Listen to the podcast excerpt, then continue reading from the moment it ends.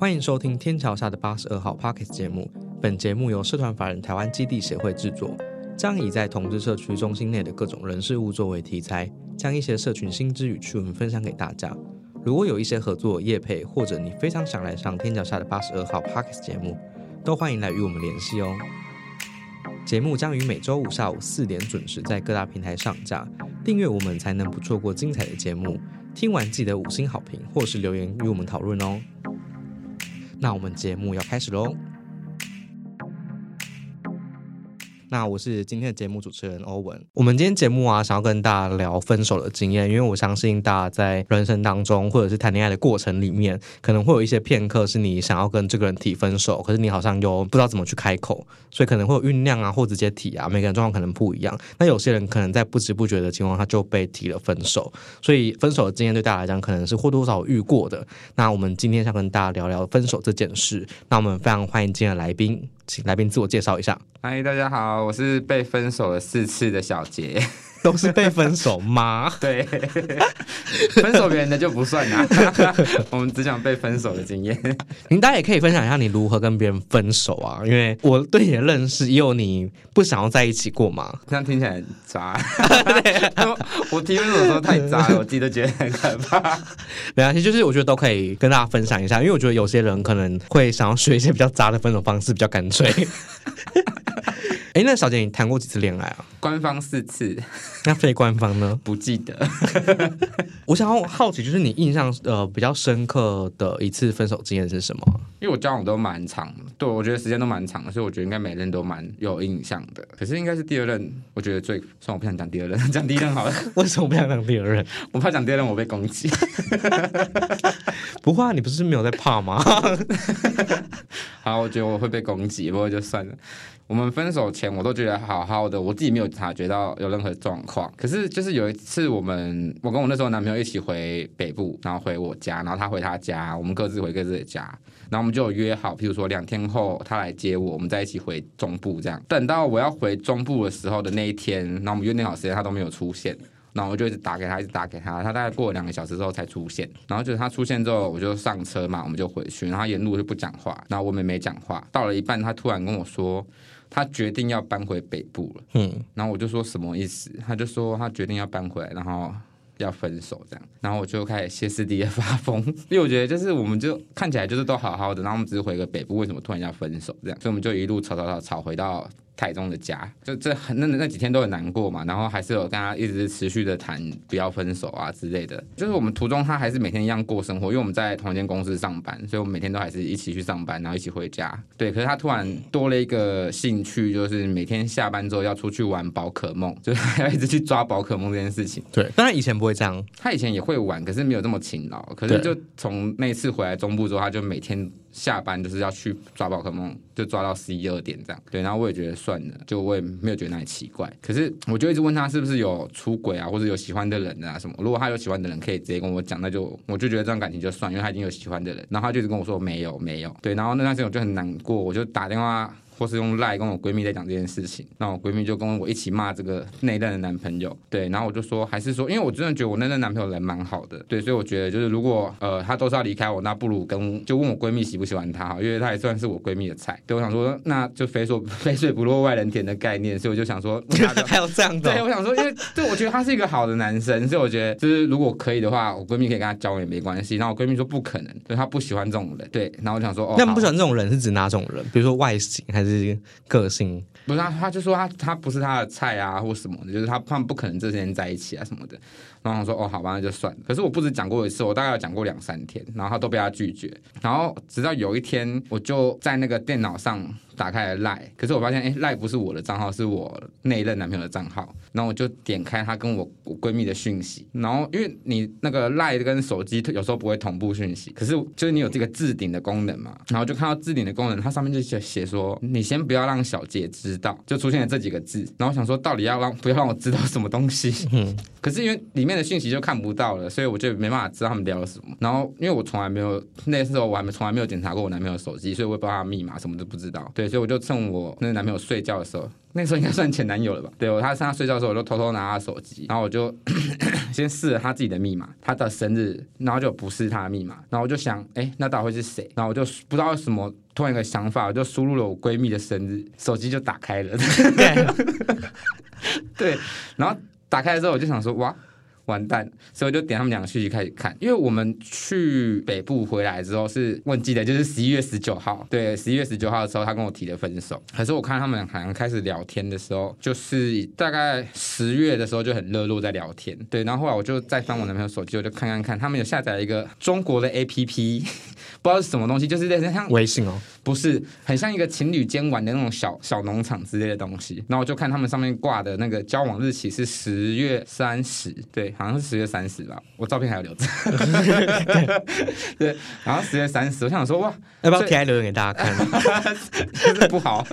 对，然后我就想说，可是他十一月十九才跟我提分手，可他们十月三十就已经算在一起了嘛？对，然后我就想说，我还是希望我那那男朋友可以自己跟我讲这件事情，所以我就把手机放回去之后，隔天开始我就问他他说，你是不是有喜欢的人啊？还是你喜欢我闺蜜？要不要跟他在一起啊？什么？我想说，我希望他自己跟我讲。然后他就说没有，他从到尾都拒绝承认这件事情。然后我就一直很难过，我想说为什么这样都到已经都已经到这种时刻还要骗我？就我觉得那个难过已经不是来自于分手，而是被骗。然后后来我就打把这件事情摊开来跟他讲，我就说其实我已经看过你手机，我都发现对。然后。他就开始说哦哦，然后他不知道讲什么，因为他就是一个不太会说谎的人，对他就是一个不太说谎的笨蛋，所以他也不知道怎么辩解。然后这时候我闺蜜就打给我，就他只能派他出来跟我讲。然后他就说，我一开始其实想跟你讲啊，只是我觉得我不可以在这时候再伤害你。我说什么意思？就是我当时就跟你讲说，你可以跟他，你你可以赶快跟他交往，因为我觉得他是好人。所以如果你就跟我说你们要交往，那我就觉得就好像就没事了吧。所以干嘛要在那时候骗我？嗯。对，所以就是对，反正后来，反正后来我们就分开了，然后他就跟他交往，到现在还在交往了，也是蛮幸福的。对，因为我昨天才去看他们脸书，因为昨天睡不着，我去翻人家脸书，对他们还是很幸福的交往中。所以你们是真心祝福他们吗？如果当初在我问他们要不要要交要不要交往的时候，他们跟我说好的话，我觉得我可能可以更真心的一点祝福。对，可是就现在就是他们高兴就好了，我没有，我就他他们感情也不需要我祝福啊，那我也不需要，我也不需要勉强自己祝福他们。那像你这样的分手经验，对你来讲其实应该是蛮难过的吧？当时对，当时难过了大概有十天吧。那十天后发生什么事情让你没那么难过？交新的男朋友吗？十天后就遇到一个奇怪的人啊？什么奇怪的人？奇怪的人是怎样奇怪啊？好，我觉得那时候跟那些男朋友分手之后，我就开始就下载了交友软体，然后我就认识了一个年纪蛮小的男生。然后我们第一次见面的时候，因为他拍照看起来就很胖，你知道，就是看起来有点肉肉的。见到他本人的时候，我就想说，哎，他本人是瘦的，所以我就跟他讲说，哎，你本人好瘦。哦。然后就经过那天跟那句话之后。他再也没有回我讯息，因为正常人都会觉得，就是你本人好瘦，好瘦哦，感觉是不是赞美吧？那就是一个称赞的意思。对方那曲解我的意思，我也没办法。对啊，然后之后就没有讯息了嘛，然后之后又认识了一个人，然后因为那时候其实我在，因为我那时候就住在台中嘛，可是其实我家在北部。所以我就那时候想说，呃，我好像没有没有任何必要留在台中了，对，因为我台中也没有认识的人，都都没有半个亲人朋友都没有，所以我也不知道我在台中要干嘛，对，然后就软体认识，后面又认识一个男生，然后我就跟他讲说，哦，我可能要搬回去北部，因为我在中部没有认识任何人，然后这时候那男生就说了一句话，他就说，你可以为了我留下来吗？听起来很浪漫啊，你干嘛笑？就是当下听下去，我就觉得哇。就是有有一个人可以让，因为我其实想留在台中，可是我找不到任何理由。对，可是当下这个人一讲了这句话之后，我突然觉得，哎，我突然找到我有一个理由可以留在台中，所以我就因为他这句话留下来了，然后就跟他见面，然后聊天，然后就一切看似都很正常。然后后来可能没过几天，我们就决定交往。对，可是就还是大家。但是对方跟你告白了，还是你觉得对方还蛮好的？对方跟我告白的。后来我们就这样相处，然后可是因为我那时候住的家里，我们需要磁扣。电梯需要磁扣才能上下楼，这样，因为我多一把钥匙，因为毕竟前男友已经搬走了，所以我就把那钥匙给他，跟他说，如果他来的时候就可以自己上来，我不用下去接他。对，然后给了他钥匙的隔天，我就早上起床去上班嘛，然后下午回来回到家一开门，哎，他出现在我们家，那我就觉得不怎么样，因为他只有钥匙，我也觉得没关系。可我再往后看，哎，他连行李都带过来，他直接搬过来，他没有跟我讲过，他人直接就搬过来了。啊，不过就搬过来就搬过来，那你也就算，反正都要交往。然后我也是一个喜喜欢同居的人，对，就觉得好像没差，殊不知就是噩梦的开始。这样对，因为他就是后面他搬过来之后，他就在我们家附近找了一份工作，是体力活这样，所以他每天下班就会流很多汗啊，然后很臭这样，然后他可能鞋子也不太好，所以就是脚会更臭，所以他每次回来的时候，我就觉得很臭，所以就前面两天我觉得还好，就想说忍着忍着，可是就有爱的时候什么都可以忍，maybe，对，反正一开始觉得就忍一下好，可是后来想想好像忍不住，因为真的太臭了，而且就是都已经同居了之后，这个面问题应该是还是要解决的。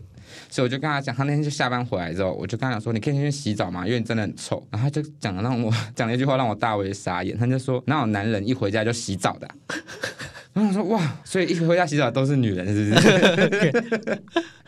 对，然后我们就这样那天就在吵这件事情，然后吵吵吵吵吵，他终于肯去洗澡，然后他去洗澡之后，然后他洗完之后就直接打开门走出来，全身都是湿的。哦、然后我就想说到底就是有什么问题，然后他就说，我就说为什么你不擦干再出来，因为浴巾就在里面，他就说哪有男人自己擦身体的，你来过来帮我擦，我就想说。所以我是女的，是不是？所以我就觉得，就这个人太荒谬了。然后荒谬到我真的觉得后面。还有还有，我们就出去吃饭，如果我们出去吃饭，如果他身上，因为他那时候刚刚回台湾，他去国外打工，对，他去国外打工是为了还债，对所以他把负债还完之后，他就回台湾了，等于说他也是身上没有什么钱，对，所以我们如果出去吃饭。我就会想说，哎、就是大家各出各的，可是他就会说，哎、不行，就是他一定要出钱，对，他你说帮你出全部、哦，对对，他就知道不管你去哪里，就是只要出钱的地方，他都要全出，就那种很大男人那种传统大男人那我觉得好随便，他爱出就出吧。然后可是就过了几天就开始不对，因为他没有钱，所以我们只要出去，我就是觉得，因为人总是会饿嘛。然后我想吃的东西，他就会说、啊、不要吃，不要吃，不要吃。然后我说为什么？他说哦，因为我没有钱。我说没关系啊，我这边有。他就说没有没有，只有我可以花钱，不可以花到你的钱。所以你要买来自己吃也不行。不行，就是你跟他出去就不能吃饭，你知道，就他没钱的话你就不能吃饭。然后我后面后面我记得有一次我们去一个老街，然后我就跟他说我要去厕所，我真的觉得我肚子很痛很不舒服，然后他就说好，我就说他要陪我去，我说不用，你在这个树下等我就好了，因为那边老街有地方可以去买东西吃哦，我去买东西吃，我真的 自己逛起来，然后开始吃，然后我等到吃饱才回去找他，因为我太饿了，你知道吗？对，所以后面就觉得这这个人真的太奇怪，奇怪到我觉得好像不适合交往。然后可是我因为我钥匙也在他身上，所以我不知道怎么跟他提分手，也不知道怎么跟他走，所以我就跟他讲了说。我就跟他说：“哎、你有没有觉得我们同居之后，就是每天都在吵架，这样感情是不是不太好？还是你要先搬回你家？就是我们当初没有同居的时候，感情其实好像还不错，而且没有在吵架。对，就是这件事，我们沟通两三天，他好不容易就是说服他愿意回去，所以就开始帮他打包行李啊，打包行李这样，然后边边包啊，他就边哭啊，然后我想说，哎、他在哭，那我也哭一下好了，这样好像比较有同情的感觉，比较不会这么渣。然后我想说，好，就帮他包，然后我们就一起哭，然后帮他包，然后到他送送走他那一刻，我就还是在跟他哭，可是我突然想到，哎、可是我的钥匙还没有拿回来，但是他随时还是可以过来。对，所以我就跟他说：“哎、你那个钥匙要还我啊！”他就说：“为什么？这样他过来很不方便。”殊不知我根本没有打算让他再来。对，我就说：“没有，你这样如果钥匙还拿在你手上，那你想来就来，想走就走，那不就跟同居是一样的嘛？这样不会有任何改变啊。”然后他就说：“哦，好吧。”这也是歪理耶，这也是歪理。为了分手，什么都讲得出来。没办法，他太可怕了。然后后来就把钥匙拿回来之后，我就送他下楼，然后他就回家了。然后回家之后，我就传讯息跟他说，我们俩可能真的不适合，就可能个性上或什么，你可能真的太大大男人了，对我来说我不太能接受。对，然后就跟他讲分手的事情，然后换他没办法接受，他一直以为只是搬回去变分居而已，嗯，殊不知变分手。然后他就开始每天，因为他搬回去之后也搬离我家，所以就离工作地点有点远，所以他就干脆也工作也不要，嗯，他就开始每天都在我家楼下等我，等我下楼，因为他想要见我，他想要当面讲，可是我真的没办法当面跟他讲，因为他力气蛮大的。可是你怎么知道他在你家楼下等？他会传讯跟你讲说我在楼下楼，还是你要下楼就看到他？因为我下楼的时候，因为我们电梯出来之后，大厅还是有到门口还是有一段距离，所以你走到门口，你就会看到，因为他停的其实蛮明显，他没有要躲你的意思，他没有要躲起来的意思，他就停在你家大门口。对，对，然后一一到玻璃门，你就可以看得到他站在那边等你。对，然后你就没办法走、欸，因为我们只有一楼门跟地下室，可是地下室走上来还是大楼的门，嗯就是没有差别。所以后后面我就趁他不在的时候就跑出去之后，我真的甚至有好几天都没有回家，因为他每天都在我们家楼下等。我现在还留着他传来的讯恐怖讯息，就简讯或是赖都还在。但他传什么？我打开来看嘛，就很长，就太多了。可类似什么样的？类似他啊，他就说你怎么可以这样玩弄别人的感情啊什么的？然后就是我这么久，就我好不容易决定要爱你了，结果你才这样对我什么什么的。然后想说，我哪有玩弄你啊？你太恐怖了吧？就我连吃饭自由都没有，对啊，所以后来就过了大概应该有半个月，他就放弃，因为我也不回他讯息，然后他也抓不到我人。对对，所以就我们这件事就结束，平安落幕。可是我好奇，就是因为你有被分手的经验，然后你也有。跟别人分手的经验，如果有机会重新开始，或者是呃去建议别人的话，你会觉得怎样的分手其实比较好的？我我我觉得好像有些人会觉得，比如说分手一定要当面谈才有诚意，有些人就会觉得，哎，分手其实我当面跟你说，我其实有点说不出口，所以有些人就会喜欢用文字讯息的，或者是用其他的方式去让对方知道说，因为我们其实不适合。那你自己会觉得用当面谈的方式比较好，还是可以文字讯息就好了？我觉得要看就是跟你就是你要提分手那个对象的状况，如果他是。一个理性的人，我会觉得当面谈是最有礼貌的一件事情。可是如果对方真的不是一个理性得了的人，就是如果你曾经试着跟他提过一些分手，对，然后你发现他接近 接近疯狂的状态的话，那这种我还是会建议就用讯息就好。就是呃，礼貌跟安全，我觉得安全还是大于 比较重要。对对，所以就是看对象。可是我觉得就是当面讲才是最礼貌的。对，可是我提分手好像都是用讯息。因为我觉得对方都很疯，所以我都不敢当面提。你会担心你提了之后会被打之类的？被打我觉得就算了，可是我就觉得，因为我第一任这就跟我第一任交往有关。因为我跟第一任交往的时候，我觉得我基本上应该算是被软禁了四年。嗯，对，所以我就觉得会不会有可能就被软禁，你知道？就那种感觉会。跑出来，所以你就觉得很可怕。所以就如果遇到就是不太理性的对象的时候，我就觉得我就是用讯息跟他讲。对，可是我会打很长一篇的，我不会只说啊，我想要分手这样。可软禁四年是怎么一回事？就是我跟他交往，我跟第一任认识，就是我第一次那时候台湾刚有智慧型手机，对对，然后就刚买，然后下载第一次下载软体，然后就认识我第一任，然后我们见面的。大概半个小时之后，我们就决定交往了，对，非常的快速。然后，可是交往，我们这半小时之后，我们决定交往之后，就聊天啊，聊天。我们是躺在床上纯聊天呐，对，来我家，然后这样聊了一个小时之后，他突然跟我说：“你会不会介意三人行？”嗯，然后我当时就觉得崩溃，因为我觉得那是，我觉得那算是我第一任的感情。然后我就觉得天啊，我第一任感情就遇到渣男，第 而且才一个小时就要提三人行这件事情，超可怕。所以我就在那边大哭。然后后来他就不了了之，这样，然后就是噩梦的开始。后面我们正式开始交往，他在前两三个月都蛮乖的，就是看起来蛮正常的。然后后来我们就搬出去住，因为开始都住在我家里，对。然后我们就搬出去住在外面，然后就开始了奇怪的生活。刚开始前面一年我还有在外面工作，对，因为他那时候薪水其实蛮他蛮低的，可是我就觉得很奇怪，为什么他那时候工作应该已经有两三年了，可是他薪水只有一万八，然后我那时候每个月都在领来两万八左右。所以我们就住在外面，然后就都很正常。然后直到有一天，我就跟他讲说：“你那个薪水太不正常了，因为你怎么可能工作两三年的工作薪水还是一万八？而且他那个是专业的，是呃，我不知道算什么现场工程师嘛，他要测量啊等等这些很多事情。对，对他们公司是盖桥的。对，然后我就说，我就跟他说，你应该跟老板反映这件事情。对，然后他后面有一天，他终于跟他老板反映，他老板才想起来，哦，他一直忘记帮他调薪水，就两三年他一直忘记这件事情。他其实这一万八是实习生的薪水，他应该帮他调，就一调就直接调到三万八。对，就这样莫名其妙从一万八直接调到三万 八，就是纯粹。因为他老板忘记而已。嗯，对，然后他之后他也有钱的，可能就是狮子座吧，开始嚣张了，求丢。虽然我自己也是狮子座啦，对。然后他开始就跟我说：“哎，那你不要工作了，你在家里，就你在家里，我养你就好了。”这也是大男人。对对对对。可那时候我就刚交往，我也觉得好像没什么不可以，就是为了爱，我觉得好像可以牺牲很多了。那时候小时候不懂事。嗯，对，然后。后面我们就我就真的把工作辞掉了，然后我就待在家里，就是变成我要帮他准备早餐啊、午餐啊、晚餐啊，或者隔天的便当，对我要自己煮饭帮他带便当，就你变成家庭主妇的感觉。对对，我也觉得没关系。然后那时候我们有养狗，所以我觉得哦，在家里顾玩玩狗、煮煮菜，去外面买买菜，好像都还好，没什么太大问题。对，可是他开始有钱的男人就是会变坏，知道吗？他开始会用软体比约人了。可是就是我觉我以前的以前感情观，我就觉得，哎、你不要让我知道，或者我不要发现，我都觉得没差。对，对，可是他这个人就是可能比较特别，他就是要让你知道，他就跟你说，哎、我最近在这个人跟在这个跟这个人在约哦，对，然后他也不会约到那里，他就是约到我们家来，然后因为他开始想要三人行，可是不行，那他想说那就三 P 好了，我们就开始真正的三 P 的路线开始，可是其实就也没维持多久，因为我真的觉得不行。对，对，所以我们三 P 就大概维持两三次之后就告一段落，就开始变成他个人跟对方在欢愉，嗯对，他们在欢愉，可是是在我面前，因为我们就是一间房间而已。对，对，就是开始，可是他因为他是一个很懒得出门接人家的，或是去楼下带人家所以你还要帮他到带炮对，如，果如果对方在很远，我要骑车去对载对方，我要骑车去载对方，然后把他载回我们家，然后带他上楼，对，然后就在那边等他们约完炮，然后我可能他们在床上约，我可能在床尾玩手机啊，或者玩 PS 三啊好。夸张哦。对，就是这样的关系，我们就一直维持到后面，我们租了一间家比较家庭式那种两房两厅两阳台那种东西，可是还是一样，我要去帮他载人，他到处约软体的人人，然后我去帮他载回家里，然后他如果看到对方本人不满意，你还要再回去，没有，他就叫我去 social，这边我跟对方在客厅聊天，然后他开始继续滑软体找其他的人，对好没。品哦。对，所以我有时候我那时候的朋友到现在还是还是还是我朋友，我是从那时候开始认识一些圈内的朋友，都是因为他不要的人。好没品哦。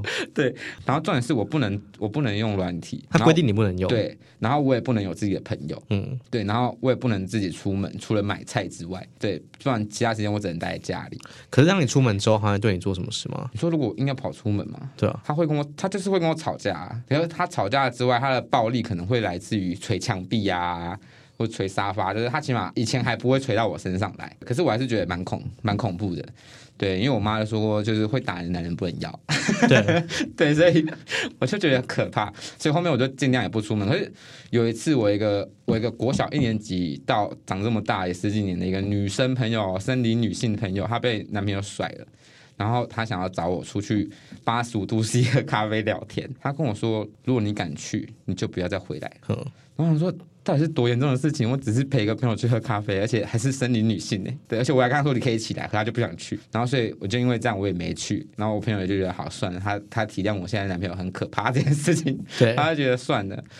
对，可是就一直到后面陆陆续续，我已经觉得受够了。对，也四年，到后面也四年了。对，然后我也觉得好像可以不必要继续在一起。然后这时候他又提了一个三人行，对，然后我想说随便你要三人行就三人行，因为我觉得已经随便了。然后这时候第三他就找了一个他以前的同学，对，然后我想说随便，反正就是你爱怎么样就怎么样，随便你，因为我已经没打算继续跟他交往。可后来我们三人行之后，我发现这个第三个人就是他跟我们交往，他比较喜欢的是我，对，对，不是我那任男朋友，所以我们就，可是我们三个就一直计划着，我们可能要搬去中南部这样，因为就不留在北部。我后面就出去外面工作，因为我就搬离开，跟他，他就是后面我们就没有再住在那边的，我们就各自回家了。对，对，可是还是继续维持交往的关系。可后面后来就变成三人行，然后我就自己在外面工作。那个第三个，我不会称他为小三，因为我觉得三人行然后就没有小三这个人。对，对，他就是第三个交往的对象，然后又会来陪我上班。他就是早上八六点要上班，面包做面包的，六点要上班，上到晚上九点，然后九点下班之后，他就会从台北骑摩托车到基隆来陪我上大夜班。那他不用睡觉吗？对，他就没有在睡觉，他就来陪我上大夜班，然后就是在早上五点的时候再给他骑车回去，再准备上班。嗯，所以我就那段时间我就觉得蛮感动的，所以我就渐渐渐渐爱上了第三个这个出现的人，对，然后后来是就是情况已经演变到哦，变成我们俩互相喜欢，可是却没有人喜欢原本的那个男朋友，对，所以后面我们就决定我们两个就自己搬到台中来，所以我们就把第一任给甩了，对，可是就只是刚好说我们决定没有要跟你在一起，所以就这样，所以这个就是你后来前面故事讲的那一个，对对，在第二任另外那一个。这是一种报应吗？不会啊，不会，感情这种事，我觉得没有什么报应不报应的，我好希望我前任们都有报应，是这样吗？前任们该有报应一下吧。因为我自己好奇，就是你讲的这些呃之前的感情的鬼故事或这样的经验啊，就是你在更之后在感情里面，你有影响到吗？还是你觉得其实还好？没有，我觉得每段感情对我来说都是独立的啦，他们就是都是不同的经历，你不会遇到，我觉得应该不会有人一直同样遇到同样的烂人。对，虽然可能是都是烂人，可能他们可能不同的烂法。可是会不会比如说你前面被呃朋友或者是被另一半背叛，你在后来就会比较没有信任感，你就觉得说，哎、谈恋爱好累哦。不过我觉得就是谈恋爱就是这样，像我觉得我呃前一任就做的蛮好，就是他发现他不喜欢或不爱，他就跟我讲了。对，就中中间起码我没有发现，我不知道有没有，可是起码我没有发现戴绿帽这件事情存在，或者他偷吃这件事情。对，对对我来说，感情就是如果你真的不爱，就赶紧跟对方讲就好了。对，那所以我觉得我前一任蛮不错，很有效率的做到这一点。对，所以我觉得像是我们前面有讲到一些分手的事情啊，就是我是不是其实当你今天不爱对方的时候，就不要再拖了，就是勇敢的说。如果对方不是神经病的话，我觉得可以用；就算神经病，我觉得也可以勇敢的说，就是。怎么说？就像刚刚讲的，可能就是如果他比较理智，你就可以当面跟他讲；如果他不够理智，你就是讯息跟他讲。就是我觉得感情的事情好像不需要拖，因为你拖了就是浪费自己的时间，也浪费他的时间。那其实分手这件事情，我们觉得它其实是非常个别化的。就是你的对象可能，比如说刚刚刚刚小杰有提到，他可能是一个比较不理性的状态，或者是他今天如果他可以理性讨论的话，我们可能能够用的方式是会不一样的。所以很多时候我们会遇到激烈的访客啊，或者是我们身边的朋友会来想要分手，然后来问我们说：“哎，我可以怎么好好？”提分手，可是他非常个别化，所以我们其实会觉得说，呃，这件事情他其实可以好好的讨论，呃，针对不同的对象，我们再去有不同的策略去应应，然后以及分手之后，他可能也会不同的反应。那有些可能就是比如说，像是刚刚小姐提过，他会在楼下去等你，或者是有些可能就和阿萨里就是分掉。